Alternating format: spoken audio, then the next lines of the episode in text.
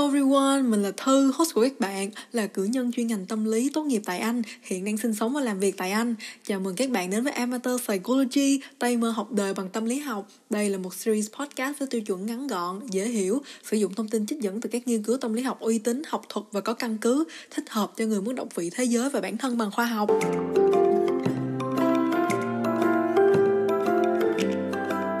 Khi bước vào tập ngày hôm nay thì mình muốn thông báo với mọi người là sách của mình đã từ nhà in về nhà xuất bản rồi, mọi người ơi.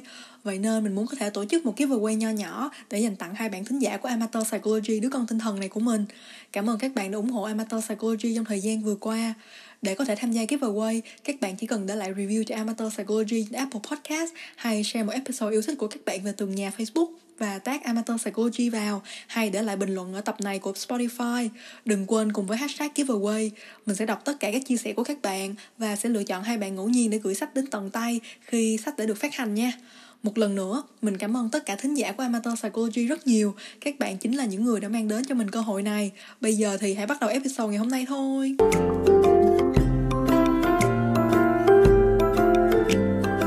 Trong suốt thời gian gần 2 năm làm podcast, đọc rất nhiều nhận xét của mọi người, khen có, chê có, chửi cũng có luôn. Có một bình luận đã động lại rất lâu và rất sâu trong lòng mình trên Apple Podcast, đó là bình luận của Jane, chỉ với hai từ introvert corner, chỉ hai từ ngắn gọn vậy thôi đã để lại ấn tượng trong mình. Để dường như mỗi khi mình viết podcast, mình vô thức ưu tiên những chủ đề của mình cho những kẻ hướng nội, những kẻ có chút phức tạp, có chút cô độc, có chút bên lề cuộc vui của thế giới hiện đại đang quay vòng. Trong những kẻ đó có chính mình. Vậy nhưng có một điều mình phải thú nhận đó là mình đã dành 20 năm cuộc đời chán ghét chính sự hướng nội này, sự độc đáo này, sự giàu có trong tâm hồn lãng mạn của một kẻ chỉ sống trong đầu mình của một người hướng nội.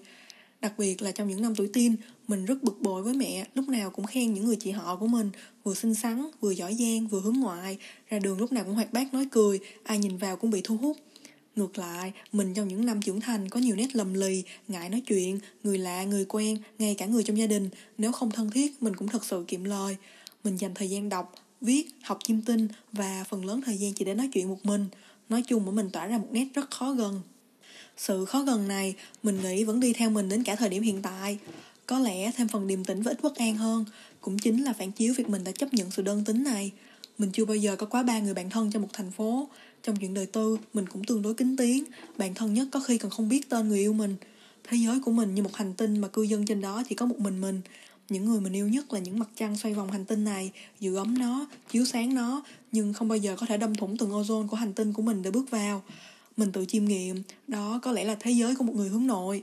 Đến với episode 50 ngày hôm nay để tán dương sự hướng nội, đặc điểm đã đưa Amateur Psychology đến hàng ngàn người nghe, cũng như đã đưa mình đến cơ hội xuất bản cuốn sách đầu tiên. Một sự hướng nội đã phải chờ 20 năm để được mình chấp nhận và yêu thương, một sự hướng nội đã và sẽ mãi là phần lớn con người mình, và mình biết của cả nhiều người nghe của Amateur Psychology nữa. Chúng ta hãy cùng nói về sự hướng nội và sức mạnh nội tại của những kẻ mộng mơ với tâm hồn thích làm thơ này nha.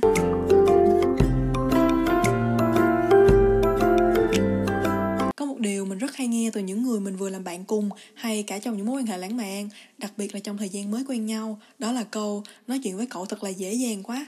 Nghe thì có vẻ kỳ cục, vì tính hướng nội thường đi kèm với tính ít nói và khép kín.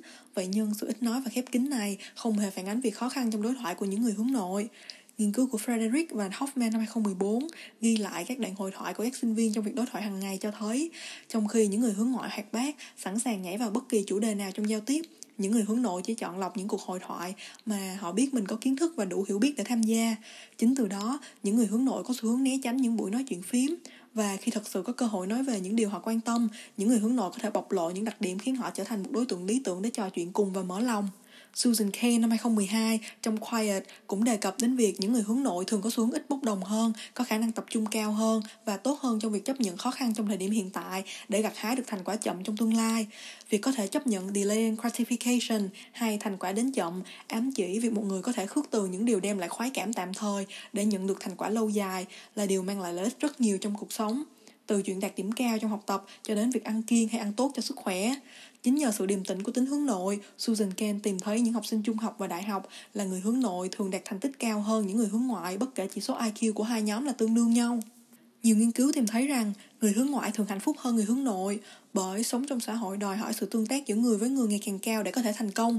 Người hướng ngoại đạt được nhiều khoái cảm khi giao tiếp và nở hoa trong đám đông và các buổi gặp gỡ hơn. Tuy nhiên, nghiên cứu của Lon năm 2018 tìm thấy đây không hoàn toàn là vấn đề.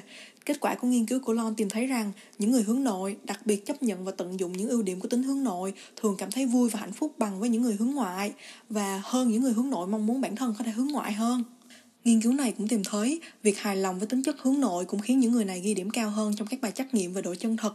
Lo năm 2018 cho rằng chính từ việc sống thật mà những người hướng nội này hạnh phúc hơn nhóm người hướng nội khao khát được hướng ngoại hơn. Càng trưởng thành và bước vào giai đoạn chuyển mình của những năm 20, mình càng nhìn thấy nhiều người hướng nội đang là những tiếng nói có ảnh hưởng rất lớn trong truyền thông, cũng như đến cách mình tư duy và nhìn nhận thế giới. Điển hình cho hai tiếng nói hướng nội vô cùng hiệu ứng mà mình luôn được truyền cảm hứng bởi là chị Chi từ The Present Writer và chị Giang từ Giang ơi. Chính qua việc theo dõi hai chị mà mình cũng bắt đầu bước dần vào vùng sáng chấp nhận nét đẹp của hướng nội. Vậy làm cách nào có thể vừa ôm ấp tính chất hướng nội mà vẫn có thể vươn mình trong một thế giới chuộng hướng ngoại? Bolsori, Poso và Little năm 2020 cho rằng bởi tính hướng ngoại bao hàm những kỹ năng như networking hay kết nối rộng cũng như lưu loát trong các môi trường giao tiếp, người hướng ngoại thường thu hút nhiều sự chú ý hơn.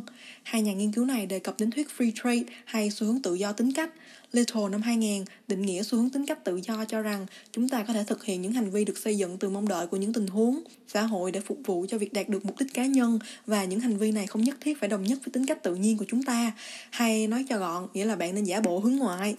Tuy nhiên, Free Trade cũng đồng tình rằng việc giả bộ này vô cùng mất sức và khó khăn, nhưng hiệu quả nó mang lại rất có thể vô cùng tích cực để những người hướng nội có thể nổi bật trong môi trường công việc. Balsari, Paso và Little năm 2020 kết luận những người hướng nội không nhất thiết phải chối bỏ những đặc tính hướng nội của mình để hòa nhập vào văn hóa công sở.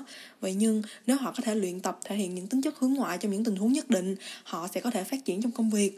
Do đó, để giữ gìn tính chất hướng nội, đôi khi chúng ta sẽ phải nỗ lực để hòa nhập vào văn hóa chuộng tính chất hướng ngoại.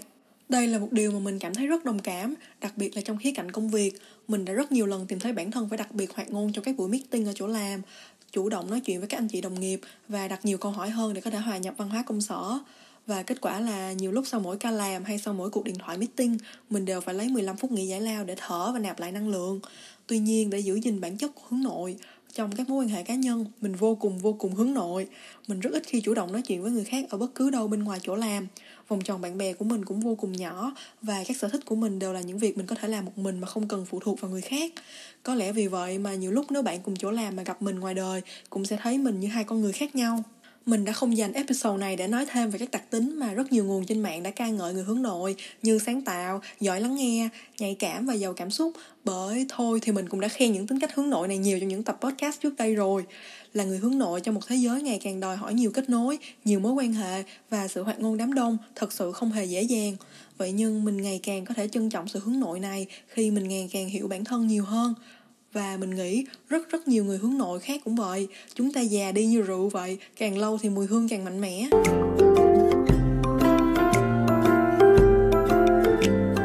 Mẹ mình hay nói với mình, mẹ không biết vì sao mình lại thay đổi khi lớn lên. Mẹ nói, lúc mình còn bé, mình rất dạng dĩ hoạt bát và xông xáo. Mẹ nói, càng lớn, mẹ thấy mình càng ngại ngùng và ít nói. Mình đã tin vào đánh giá này rất lâu rất lâu đến ngày mình lớn, đến ngày mình bước vào đời thời điểm mình đi du học sống một mình vạn dặm xa nhà, thời điểm mình có công việc bán thời gian đầu tiên ở đất khách quê người năm 17 tuổi, thời điểm mình nhảy việc lần 1, lần 2, lần 3, đến thời điểm mình làm podcast, thời điểm mình viết sách, thời điểm mình giành được công việc trong mơ, một tấm vé của định mệnh. Đứa trẻ dạng dĩ, hoạt bát và sông sáo trong mình chưa bao giờ chết đi.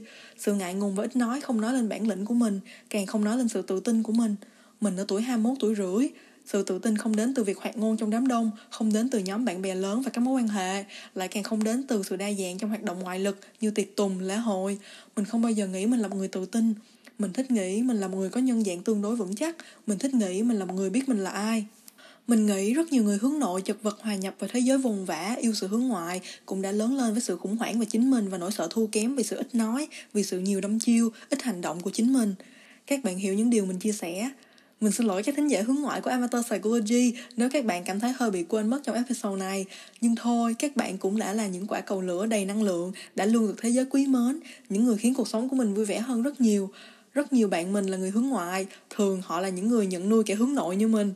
Mình cũng yêu các thính giả hướng ngoại của mình rất nhiều Chỉ là đây là episode dành riêng đặc biệt cho các bạn hướng nội Những người chiếm chọn trái tim của mình thôi Mình mong là mọi người đã thích episode ngày hôm nay Mình sẽ hẹn gặp lại mọi người ở tập tiếp theo nha Bye bye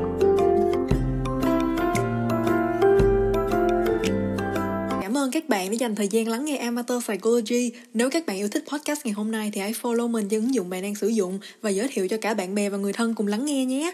Các bạn cũng có thể để lại đánh giá cho mình qua cả Apple Podcast và Spotify là một cách ủng hộ mình hoàn toàn miễn phí và có thể đưa Amateur Psychology đến nhiều người nghe hơn.